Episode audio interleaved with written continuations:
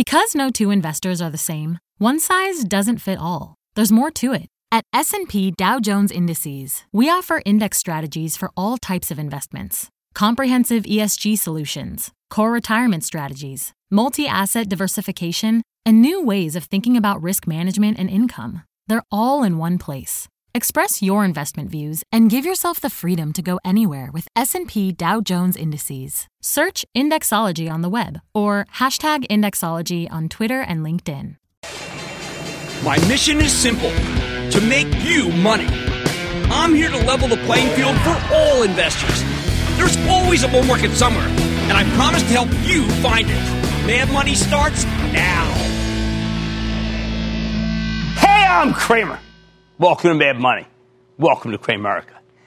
I'll do with my friends. I'm just trying to make some money. My job is not just to entertain, but to educate and teach you. So call me at 1 800 743 CNBC or tweet me at Jim Cramer.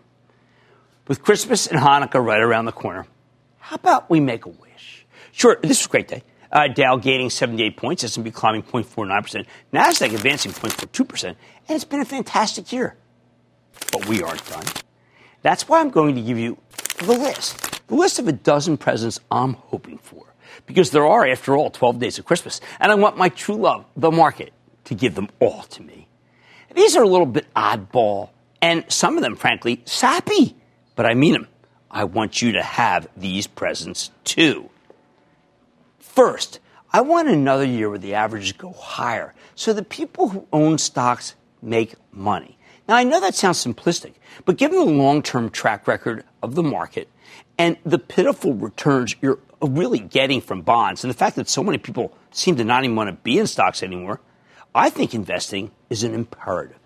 Now, I listened to the Democratic debate last night, and some of those candidates don't seem to think that the stock market's that important. They think that what matters is putting food on the table. I get where they're coming from, but I think that they're making a mistake. First of all, they're not mutually exclusive. If you can afford to invest in the stock market, you should do it because stocks are the greatest engine of wealth creation in history. We should be making it easier for regular people to participate in that wealth creation rather than resigning ourselves to a world where the market is the exclusive playground of the already rich.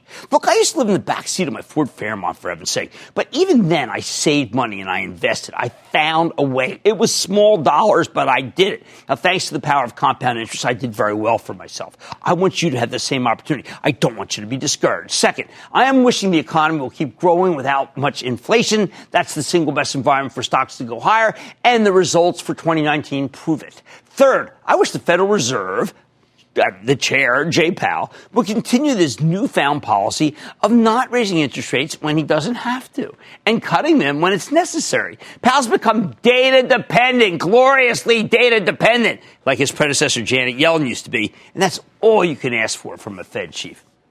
Fourth, I want companies with good managements and good growth prospects to see their stocks rewarded more than companies with bad management or bad growth. That kind of differentiation rewards individual stock picking, and I'm a big believer in stock picking as long as you already have put some money away into an index fund, a boring S&P fund. Fifth, I want people to own Apple, okay? I don't want them to trade it.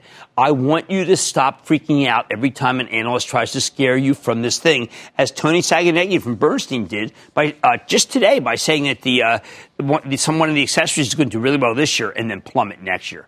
Thanks. Six, I want millennials to keep investing. This is important. One of the most exciting and positive developments that I've seen in ages is that Robinhood, the disruptive online brokerage app, now has 10 million accounts, most of which have been opened by millennials in a very short period of time. Younger investors can afford to take risks that older ones simply can't. If they get wiped out, they have their whole lives ahead of them to make that money back. And let's remember, you can buy fractional shares. Seventh, I want the Armageddonists to finally be held accountable because they're always wrong, but they never seem to have to get their comeuppance. Their negativity has cost ordinary investors fortunes because they feel compelled to, to, to deny and denigrate every move up. These permanent bears have given an outrageous free ride. Everybody gives them a free ride. I want that to stop. Eighth, I'm wishing the mergers for many more mergers. I mean, we had a lot this year. For example, there are way too many oil companies. Let's have Chevron buy Pioneer, please. Let's have Conoco step up EOG. Apache, give up already. We've had too many retailers. Kohl's should sell itself to Amazon. Macy's should merge with Nordstrom. Burlington stores with Ross stores. We have too many semiconductor companies. Marvell Tech, please sell yourself to Texas Instruments or Analog, both of which need 5G exposure. Skyworks Solutions, would you please merge with NXP or Qorvo? There are way too many cybersecurity companies. Palo Alto, please buy CyberArk. Proofpoint merged with Fortinet. They'd go to higher. Then there are too many drug companies: Novartis, Merck, Pfizer, Bristol Myers, Eli Lilly, AbbVie, Johnson Johnson. Surely there's got to be some deal there lurking. I could go on and on, but it's just plain true that we have way too many companies that need to find ways to accelerate growth. Buying another business is the fastest way to get it done. Ninth, I want fewer IPOs. We don't have much new money coming in from the sidelines, so every time investors want to buy some newly minted IPO, they need to sell something else. That's how deals put pressure on the market. It was too easy to come public for most most of the year until the WeWork debacle. Plus, while venture capitalists may be fine with financing rapidly growing companies that lose money, this market now demands at least the uh, scintilla of profitability. So the bankers need to raise the bar of what's coming public. And please stop it with the bogus Chinese companies that are clobbering this market. Tenth, I want the tech companies I like to change their names so that people can understand what they really do. I mean, who needs a name change? All right, how about Okta, Coupa, PagerDuty, MongoDB, Zscaler, Five9, Livongo, and Zendesk. All these companies sound like someone should be saying, Zscaler, how can I help you? When I was in San Francisco earlier this year, my daughter took a walk with me and saw some of these companies' signs. She, she tells me, Dad, I want to be the chief operating officer of, then she closes her eyes, she spins around, she spots a building and said, Okta. I asked her, do you even know what Okta does? Her response was priceless. No, nobody else does either. So who cares? She's kind of right. They need to change the names to something more descriptive. Eleventh, I, I, I, want the Chinese government, listen to me, maybe I'll get your attention this way. I want the Chinese government to start playing ball on trade. This shouldn't be that hard. Right now, China has the highest pork prices in the world. There's, their herds are dying from swine flu. Please, we have the lowest prices in the world for hogs. And we're the only country with the spare capacity to meet China's voracious demand for the other white meat. This should be an easy, positive thing to do. That's the easy part. More difficult, I want, I want them to let our companies do business over there without being forced into bogus joint ventures, local competitors. I want them to stop stealing our intellectual property. Oh, and while I'm at it, could they adopt some sort of meaningful uh, environmental policy that doesn't include coal? Twelfth, I wish for Boeing to fix the 737 MAX. I want them to get it certified and back in the air. Boeing is a great American company. It should do what great American companies do and get this done. They should approach it with the same intensity they brought to World War II, when this company made nearly 100,000 planes for the war effort. I reiterate, get it done. Be open. Tell us what you did today. Tell us what you're going to do tomorrow. Open the logs. Tell us everything. If the current leadership isn't willing to go there and do that. The board should bring in someone else who will. Get some professionals in there to take away the mystery. And that's what it is, a mystery. I am a huge backer of Boeing. No, I am Boeing's biggest backer in the media, bar none. And there's not a day that goes by where I don't get the sense that they're hiding something. The bottom line, look, I know it's an eclectic list, but what can I say? I'm an eclectic guy. Oh, notice it's an election year. I didn't pass judgment on the candidates. That's another guy. That's a different show. When I put on my Mad Money hat, though, I just want to help you make money. David in Ohio. David! Mr. Cramer, a big Columbus Blue Jackets and Ohio State Buckeyes. Happy holidays and hello to you. I think that's good. I we had a guy who went to uh, uh, that other school, the, uh, the uh, Clemson, the other day. I, I, uh, now, we're going with you. What's up? Wonderful. I wanted to take a minute first to express my sincerest gratitude to you. After reading every book you've written five times over, finding every article I can penned by you, watching every interview you've been a part of, and reading voraciously at thestreet.com, I've been able to leave a traditional career at age 37 and for the past several years have made a full-time successful career managing my own portfolio of stocks and options. Holy cow, wish my mom were alive. I mean, that's I mean, that, you are a good man. Thank you very much. And I want to wish you a happy holidays and Merry Christmas. Uh, and to you, thank you. You're a great man. My question today is about Roku. I actually own deep in the money calls, but I use the actual stock as a trading vehicle. Unlike most vehicles that tend to be valued as a function of earnings multiples, Roku seems to be traded on multiples of revenue and appears mm-hmm. to be a mm-hmm. slave to algorithmic trading. Right. The, and here's the way I feel about that. I think Roku's moved too much, and I don't want you to buy it up here. I think there are other plays, cord cutting, trade desk. I, I, I, feel better about that one. So uh, let's just be a little careful. I think the one has had a pretty darn big run. All right. Uh, what what, what am I asking for? What is the 12 days of Cramer? Well, here we go, right? Uh, this wish list is what I want to see most as we near 2020. Oh, man, money tonight. Is this the season of giving? And Arrowhead and InMode have already gifted you too much? But is it time to take the money and run? I'm going to give you my take. Then, Tesla's electric in the market. But can its moves continue in 2020? I'm going to give you the answer. And what do Paychex earnings this week signal about the overall job market as well as the stock? I'm talking with the CEO. So stay with Cramer. Don't miss a second of Mad Money. Follow at Jim Cramer on Twitter. Have a question? Tweet Cramer. Hashtag mad tweets. Send Jim an email to madmoney at cnbc.com or give us a call at 1 800 743 CNBC. Miss something? Head to madmoney.cnbc.com. I want people to feel like they just learned something. We have journalists in the far corners of the universe.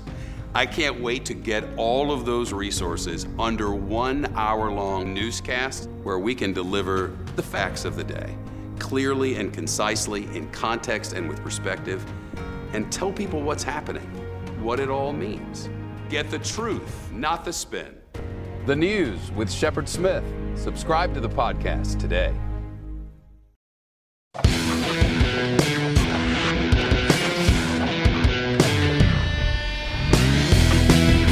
As we approach the end of a terrific year for the averages, don't forget one of the most important rules in investing paper gains don't count. A win is only a win when you ring the register. That's why you always need to be willing to take profits while you still have them. Remember, they can go away. Let me give you a couple of examples of what I'm talking about. Two stocks that I recommended just a few months ago as homework items. Arrowhead Pharmaceuticals, which people have called about endlessly, okay? And InMode, a speculative drug company and a speculative medical device maker. Both of these stocks have been fabulous performers. Arrowhead, it's more than doubled, up 112% since I recommended it in mid September. And InMode's rallied 70% since I got behind it in mid October. I make a lot of mistakes, got these right. Now, I also want to thank Michael and Joe from New York who brought these stocks to my attention in phone calls because they potentially made our viewers a ton of money. Michael and Joe, you both got horse sense. First time, all time. Still, when you catch such enormous moves over the span of two or three months, you got to take something off the table. This is about logic. Letting your gains ride in speculative stocks is lunacy. Remember, that is why I teach over and over again that bulls make money, that bears make money, but that hogs, they get slaughtered. Don't be a greedy pig. However, Arrowhead and InMode are both fantastic stories, which is why you should only sell off a portion of your position. Now, if you don't own either one yet, it would be pretty terrific if they came in a little, maybe do some buying. I still have conviction that they're headed higher. But you know what? When a stock doubles and you've listened to the, on the show and that's where you got it, I, I, I feel somewhat responsible. I shouldn't. It's yours. You pulled the trigger, but I don't want you to give it back. So why did these two names catch fire? More importantly, why do I think it's worth sticking with them after a pair of remarkable moves? Let's take them one by one, starting with Arrowhead. When Michael in New York first asked me about it this in July, the stock was already up more than 100% for the year. I was, I was circumspect. By the time I got behind in October, it attacked on another four points, running from 26 to 30. Now, normally I hate chasing stocks, as you know, after gigantic rallies. But when I looked into Arrowhead, the story was so compelling that I had to recommend it. See, this company is a development stage gene therapy play, meaning it doesn't make money, with its own unique approach to treating intractable genetic disorders. Arrowhead's got this technology that I have to tell you we're somewhat enamored of on the show. It's called RNA interference. Think of RNA as the messenger inside your cells that takes the blueprints from your genes and makes them a reality. When you have a genetic disorder, your RNA ends up carrying the wrong message. So Arrowhead's technology shoots the messenger. No messenger, no problem. The company believes they can use this platform to treat a wide variety of ailments, and Big Pharma seems to agree with them. That's why they have some hugely significant partnerships with Amgen on a cardiovascular drug, with J&J on a treatment for hepatitis B. While Arrowhead stock had experienced a monster run, that's because the company kept putting up very positive clinical trial data, so I, I felt comfortable enough to give it my blessing. Then a month later, we got a chance to check in with Arrowhead CEO, Dr. Chris, Christopher Anzalone right before the company's big R&D day. He told a terrific story. Listen to this. I think that, that what they saw was a really powerful technology that, as you say, can silence genes that cause disease. Um, and it, it, it is a hyper specific process whereby we can, we can silence a single gene. Uh, and it is now a validated technology, so we know it works. We know that we can do it in a well tolerated manner. Uh, and to the extent that we choose the right genes, uh, we could have a, a, a substantial effect on people's lives. Then at the analyst meeting the next day, the CEO explained that by the end of the next year, they expected to have at least seven wholly owned drug candidates in clinical trials, with three of them in phase three trials, as well as two partner programs in phase two. The stock caught fire on the news, and since then, Arrow has made appearances at a series of healthcare conferences, always with bullish data and always applauded by the money managers in the room. Meanwhile, the stock started getting attention from the analyst community, and as these small cap speculative names get discovered by Wall Street, they tend to roar higher as one after another analyst gets behind them. Then in late November, we got a pair of boosts. First, one of Arrowhead's main competitors got acquired by Novartis for big premium, making the stock look a lot more attractive. Then the company reported, and while the actual numbers don't really matter for early stage biotech management, uh, they confirmed they'd be putting two more drugs into clinical trials next year. And that sent the stock up another 19%. Now, Arrowhead's peaked at 73, not long after, because earlier this month the company announced a secondary offering. Uh, that caused the stock to get hammered. The secondary period uh, priced at $58. What a buying opportunity that was. It's already bounced back to the mid 60s as of today. I think it does have more room to run.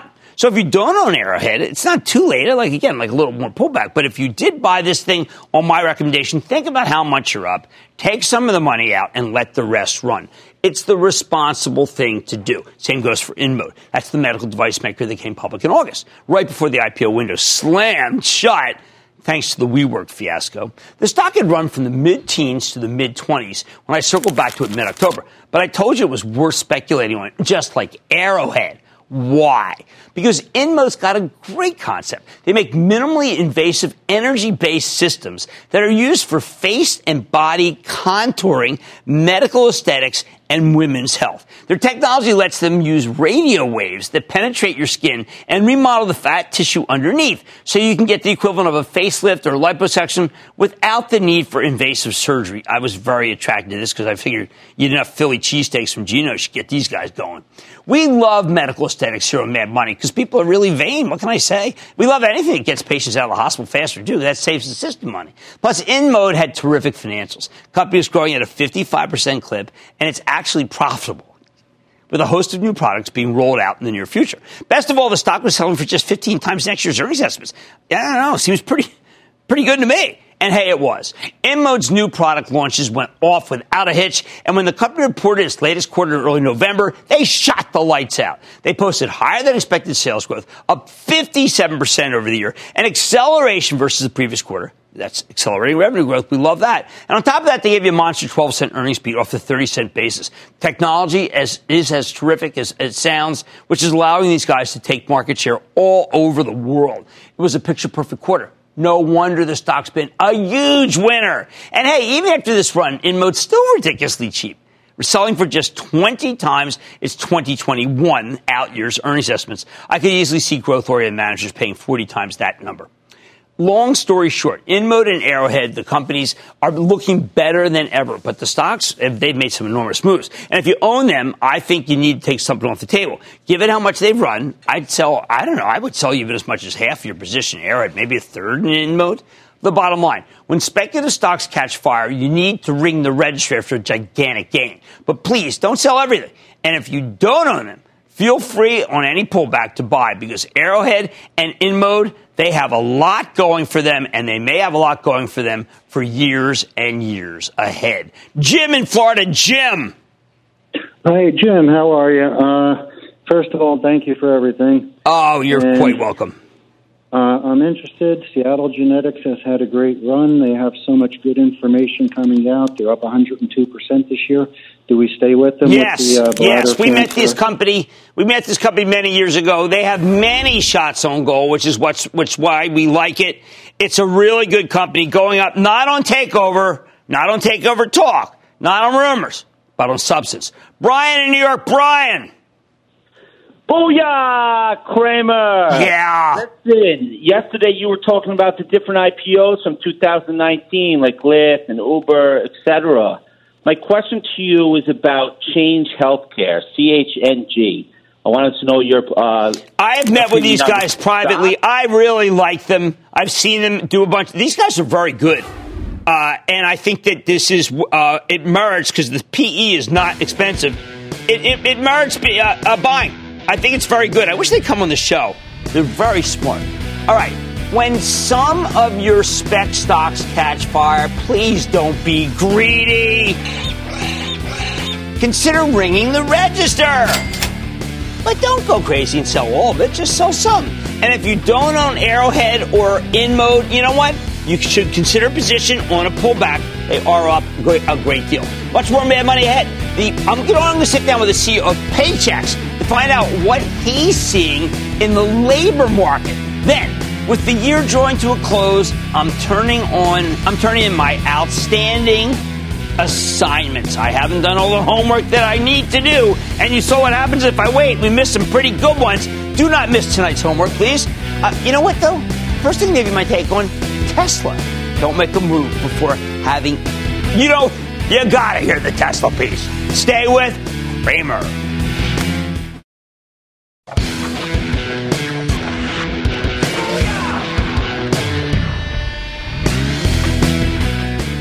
What the heck? What the heck is happening with the stock of Tesla? I mean, and where did the sellers go? Do you remember the sellers? They were there every day, every point for ages, keeping the stock in the low 200s for ages. They wouldn't let it lift. But suddenly, when the stock's up huge, bursting through the $400 level, they're gone, disappeared. No sellers. The stock opens higher every morning like clockwork, and there's no resistance. Hasn't had any since they reported a surprisingly strong set of figures at the end of October. What happened? Why did it change? Why did the sellers disappear? Why are there nothing but buyers? Let's go over the reasons. Okay, first, earnings. That's right, earnings. There are now real earnings projections, and they are spectacular. Analysts think they're going to earn $5 per share next year, $10 per share in 2021. That's growth, real growth. These are consensus estimates. Many analysts have vetted them. They actually may happen. And that means Tesla, well, let's just say it's a heck of a lot better if you like growth stocks than a Ford or a GM. All right. Profitable growth is what most of these money managers want. And that's what matters in the auto industry.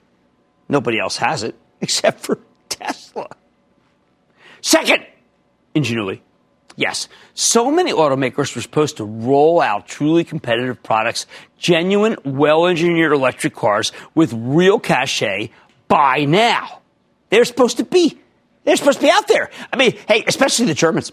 Looks like eh, they're a lot harder to make than people thought because the competition just simply isn't there. So much for German engineering. Third, Elon Musk. Let's talk about him for a second. I mean, he's gone, quite frankly, from being a liability to being an asset. Not long ago, he seemed like he was constantly on the verge of either a nervous breakdown or perhaps some sort of like egomaniacal trip that none of us else were on. He was. That's no longer the case. Now, we don't know if he's gotten his life together. I sure hope so. Uh, but as investors, what matters is that he's not doing anything self destructive in public anymore. Musk's no longer teasing the SEC, which I hated. He's no longer trashing the analysts, which I thought was funny. He's much more like a normal CEO. He runs a good, thorough conference call. That October one was fantastic. Gives an occasional speech and is otherwise, uh, I never thought I'd say this, non controversial. Elon Musk, for lack of a better term, is like his rocket ship. He's boring. You know what? I like boring, particularly in a CEO. Fourth, now that Tesla's profitable and on track to rake in the earnings next year, it's very easy for them to raise all the money they need. For years, I heard that Tesla could never turn a profit. Then I heard that if they do make a profit, it's all mumbo jumbo and accounting ledger to mad bogus. Now I hear nothing. If Tesla earns even half of what the analysts are expecting next year, I got to tell you something. It will be no problem for them to raise billions of dollars and just be able to put up factory after factory. Fifth, we used to hear all of these stories from the bears about how there was an, always an excess of Teslas, excess in inventory. That somehow Tesla had made far too many cars and it didn't make any money on them anyway. Yeah, made cars and lost money on each one. The Bears have now gone silent on that issue. As Tesla, excellent. As Tesla's automa- uh, is now an automaker that seems to have uh, endless demand and no excess supply. You know, all the other guys, you always have to hear the price cutting. I don't hear that. I don't hear that with Tesla. Six, Musk was actually able to build a gigantic factory in China in an astounding short 10 months. As someone who's been involved in building even the smallest of factories, I can tell you that's astounding. In fact, it's better than Intel, which I always regarded as the single greatest manufacturer builder of factories in America. But they can't build new plants faster than Tesla. It takes about 18 months for theirs. You might think it's not a, uh, that's not a good comparison because Intel's a semiconductor company, but you know, they've long been considered the gold standard for greenfield factory buildouts. I now think the gold standard is Tesla. Seventh, the solar panel business. Remember that one? They bought that. Seemed like it was a wrong idea. It's gone from a negative to a positive. Musk somehow has been able to reduce the cost of these panels to the point where the payback's almost immediate. And uh, uh, uh, so their panels look like uh, regular roof tiles. There's no reason not to do it. My wife's ordering them. Eighth, the cars keep improving with each new iteration. They still have tremendous pizzazz and the flatulence button, even when a rock gets thrown through the supposedly unbreakable window of the Cybertruck. I thought that thing was hideous, but there's no accounting for taste. Millennials loved it. I hate millennials. Ninth, charging stations have become ubiquitous and they're easily found via the web. I found like four right near me once I just learned to Google. I use the Google box, uh, and it makes electric cars much more viable.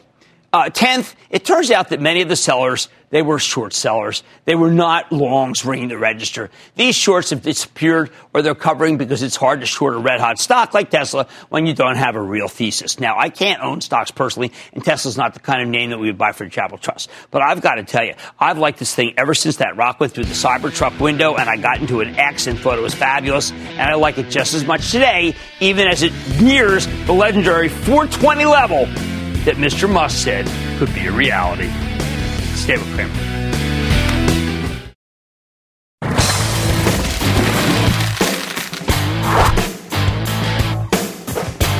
We have got a booming economy with what's arguably the best job market in half a century. Yet the big payroll processors have spent the last six months trading sideways. Consider the case of Paychex, Cramer Fave, which is the payroll processor of choice for small, medium-sized businesses with a rapidly growing human resources outsourcing division. While the stock is up more than 31% year to date, it's pretty much flatlined since June, even though the economy is in better shape. Some of that's because the Fed cut interest rates. That takes money out of Paychex's pocket because they collect interest while they wait for you to cash your check. Still, the company reported a terrific quarter two days ago. It's a classic beat and raise with tremendous strength in the human resources division. And after initially rallying two bucks, the stock ended up closing down. So is the stock really gathering its strength before making another move higher next year, as is usually the case? Or is there something other, some other thing that is making it tread water? Let's check in with Marty Mucci. He is the president and CEO of Paychex. You get a better sense of the quarter and where his company is headed. Mr. Mucci, happy holidays and welcome back to Mad Money.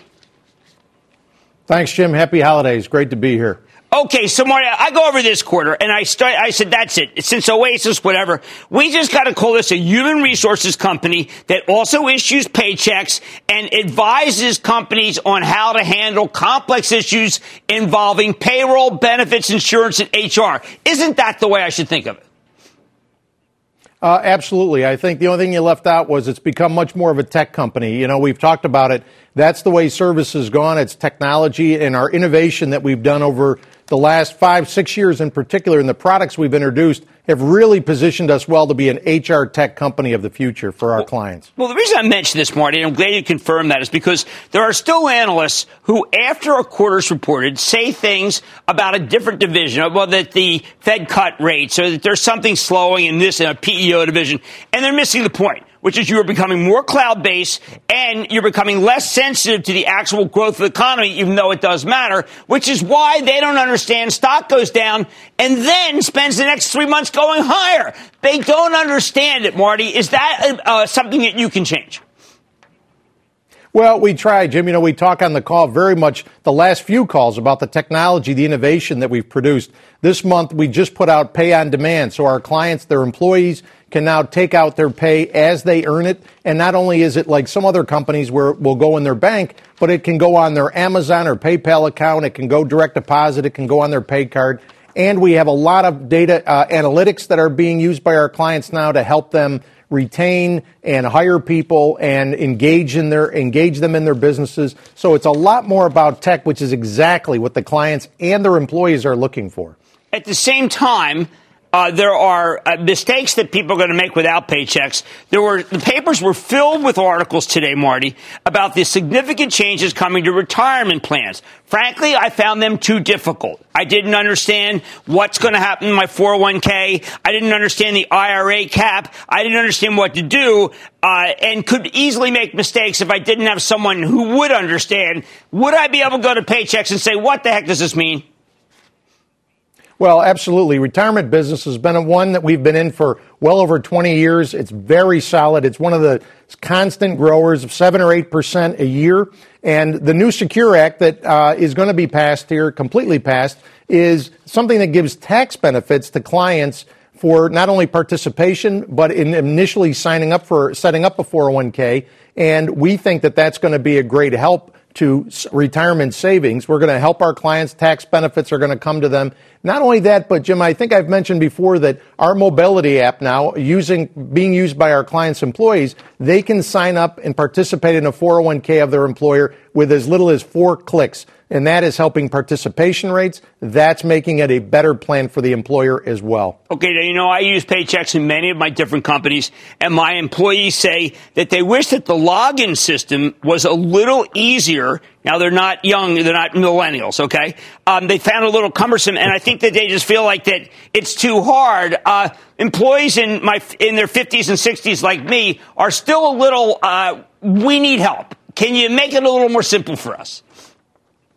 Well, yeah, I think so. And in fact, we now have uh, automated uh, answers to questions. If you have any questions when you come on the app, and, and we have now introduced this month short videos. So it may be that millennial generation that looks for that, but we can give you the answer. We can give you a step by step on how to do something. We can also give you a short video that shows you how to do something if you're looking for your check stub, your W 2, or if you're the client and looking how to process overtime or something like that. And we always are mo- trying to make it easier. We're getting a five star out of five on our mobile app, so we're feeling good. But we're always trying to make it simpler. That's what Paychex is all about. That is great, and I do, uh, and my employees will thank you, especially for the video. All right, let's speak about the economy. I saw that you are now getting, we're getting now more employees per company, but we're still not getting the, we're not getting the, the really the company formation that I certainly would feel uh, in, in, a more optimistic time. I'm wondering whether the country is pessimistic even as the existing companies grow.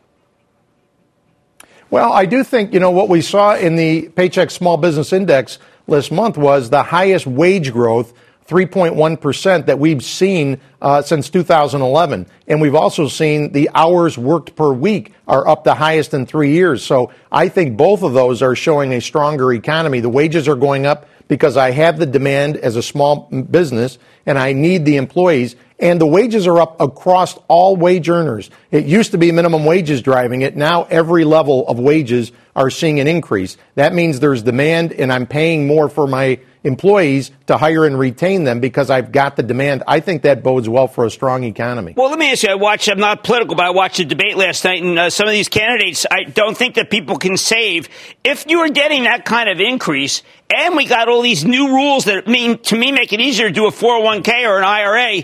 Do you expect the saving rate to go up? Uh, I do. I would think so because you're getting the wage increase. I think we're seeing that retirement plans, as we mentioned, going are going to be easier.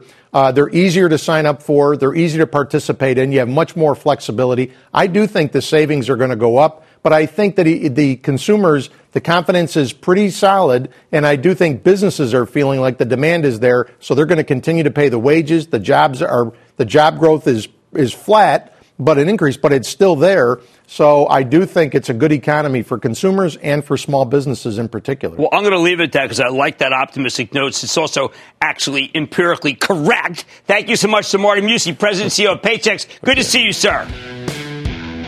Thanks, Jim. This stock goes down every time for the same reason I told you, which is that the analysts don't get it and then it keeps rallying. That's how it goes up 30%. That's why I remain steadfast that it's a buy, and I've felt that way since the stock was in the 30s. They money's back after the break.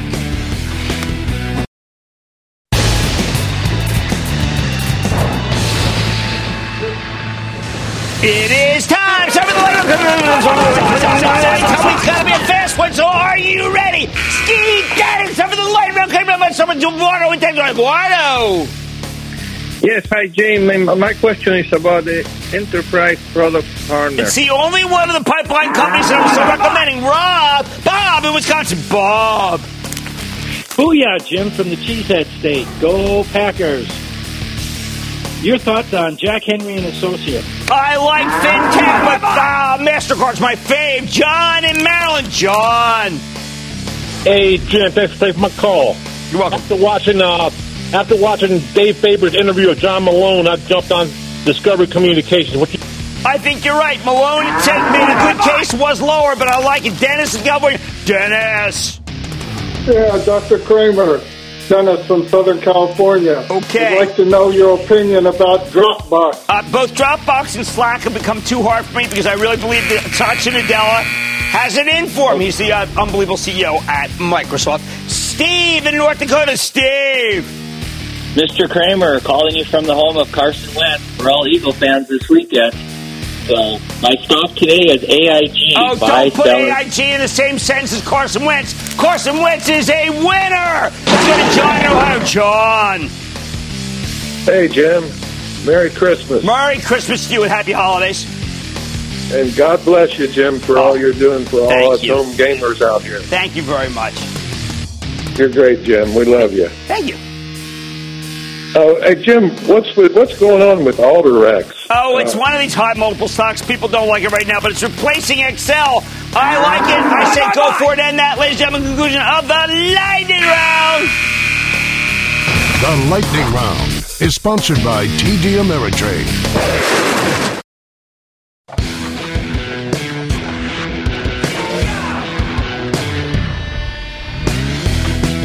Before we go away for the holidays, I want to catch up with some homework. Every time I get a question about a stock that I can't answer on the spot, I always tell you I'm going to circle back to it later. I got to do some more research. Now, sometimes we get unbelievably great ideas. That's what we're going to talk about today. For instance, we got Arrowhead and we got InMode, which I mentioned earlier. These, I have to tell you, these were pretty exceptional. And I got them from you, and this is the most interactive show, so that's terrific. Let's get right to it. On November 21st, Trudy in Oregon called to ask about Allakos, and the symbol there is ALLK uh, for you home gamers. This is a development stage biotech. That means it doesn't make any money. Uh, it's focused on rare autoimmune diseases. Their lead drug, antolimab, is a monoclonal antibody therapy that targets two types of white blood cells known as eosinophils and mast cells. When your body has too many of these cells in one place, it causes potentially severe inflammation everywhere from your GI tract to your eyes, your skin, your lungs, and many other organs. Allakos' lead drug is currently in phase two trials. Remember, there are three phases altogether. Phase two, eosinophilic gastritis, which is what happens when these white blood cells attack your intestines, and chronic urticaria, which is what happens when they go after your skin. So the company has what I could be called a pipeline in a product, a drug that could potentially treat a wide variety of rare diseases. And based on the data we've seen so far, it does a better job than the current standard of care, at least if the data is to be believed. On the other hand, Allakos is only developing this one drug, meaning they really have only one single shot on goal. I don't like speculating on that. Uh, one biotech with one shot on goal. I like lots of eggs in one basket. That's what it's really like. Uh, where's my, do I have my hockey stick? I should be using it because I use this phrase quite often. Shots on goal. If you have a stock with multiple shots on goal with biotech, it's much better than Allakos. I, I like, I like this one even less when the stock in question has run up dramatically. At the beginning of August, Allakos saw its stock double in a single day when we learned that the phase two trial for the lead drug had met all of its primary and secondary endpoints, meaning the data was excellent. Over a period of three weeks, the stock surged from 31 to 90. Then the FDA gave them orphan drug status, which is what you want if you're making drugs for rare diseases. And the stock got another lift. But the biggest piece of news came less than three weeks ago when Bloomberg reported that Allakos was, and I quote, exploring strategic options, including a potential sale. That allowed the stock to surge as high as nearly $140 earlier this month before hitting a wall earlier this week, coming back to earth. Although even after its recent pullback, the stock's still at 109. So what sent the stock plummeting roughly 25 bucks over the past three days? Well, first on Wednesday, a prominent short selling outfit called Seligman Investments published a scathing 215 page report on Allakos, arguing that the phase two data that the company presented that got the stock really rolling in August was suspicious. Seligman points out that Allakos didn't hire an outside contract research organization to manage this clinical trial, and most companies do do that. Oh, not all of them. Uh, instead, they ran the trial themselves. That is okay, but it's not necessarily what, uh, let's just say, is as rigorous. Didn't mean they did anything wrong. Certainly means they had more opportunities, though, to fudge the data. Uh, and that's a serious charge. That's exactly, though, what Seligman says Allakos did. They hired scientists to scrutinize the data, and one of them flat out said, quote, it looks to me like they manipulated these numbers to look good, end quote. The scientist goes on to say, quote, the data is cherry picked and dishonest, end quote, adding that quote, and I'm quoting on this because it's really pretty serious charges. It's sketchy. You couldn't do this for a clinical publication. This would not be publishable. Holy cow. I have no idea whether there's any merit to these allegations. Maybe the Seligman report's nonsense. But do you really want to take a chance with a stock that has catapulted from $31 to $109 in less than one month, in less than five months, in less than five months, and it only has one shot on goal? I mean, the stock's still up substantially from where it was trading for the takeover speculation started. And I'm pretty confident Allakos won't be catching a takeover bid until they put these allegations to rest. So while Allakos has been a big winner, and it's still up nicely since Trudy asked us about it, this stock has become a total unbelievable, nauseating, as far as I'm concerned, battleground that I don't want you in. Unless you're a doctor who specializes in these rare autoimmune uh, conditions, I don't see how you can have the conviction necessary to buy this one here. And if you own it, you know what I say? It's too hard. Ring the register. One shot on goal, and they're questioning that. That's a tough one. All right, how about the next one? Uh, next up in December 6th, Joe in New York asked about Global Blood Therapeutics, and that symbol is GBT. This is a biopharma company focused on blood disorders. Their lead drug is a once a day pill for sickle cell anemia, and it just got approved by the FDA. Sickle cell is a condition where your red blood cells bend out of shape and can't carry as much oxygen as they, as they should oh boy, this one's got severe consequences. But global blood's drug inhibits the underlying cause of the disease. This would be remarkable. There are about 100,000 people with sickle cell disease in the U.S., most of them African American. Millions more suffer from it worldwide. This is a huge, underserved, and in pain market. And the data so far looks very, very promising. Over the past couple of months, Global Blood stock has caught fire, surging from just under 48 bucks at the end of October to 77 today. What happened? The FDA approved their sickle cell drug about a month ago. This is the first ever treatment for the root cause of the disease. And that is a big deal. No wonder the stock worked. Then just yesterday, JP Morgan initiated coverage of the stock with an overweight rating, meaning a buy, and a $90 price target.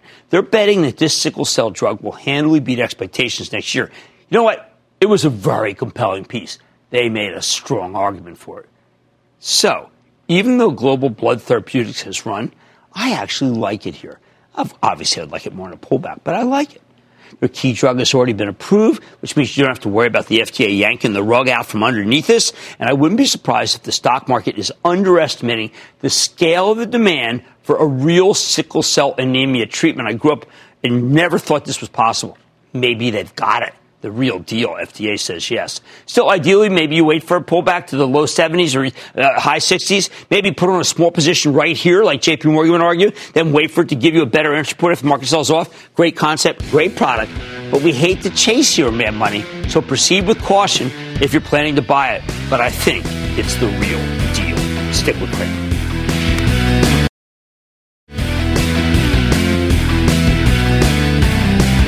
Got two rivals AMD and Nvidia.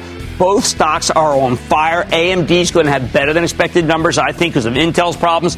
And NVIDIA is seeing a re-acceleration of the data center, which is terrific news for them. I know there's also Tesla, and you love Tesla. But for me, AMD and NVIDIA are the ones to buy. I like to say there's always a bull market somewhere. Promise try to find it just for you right here on Mad Money. I'm Jim Cramer, and I will see you Monday. CNBC's Workforce Executive Council is a premier group of C suite human resources executives from leading companies across the country. It offers a members only portal and chat, plus exclusive industry content, with access to breaking news calls and digital networking experiences. The network and resources HR leaders need now. Apply to the Workforce Executive Council at cnbccouncils.com slash WEC.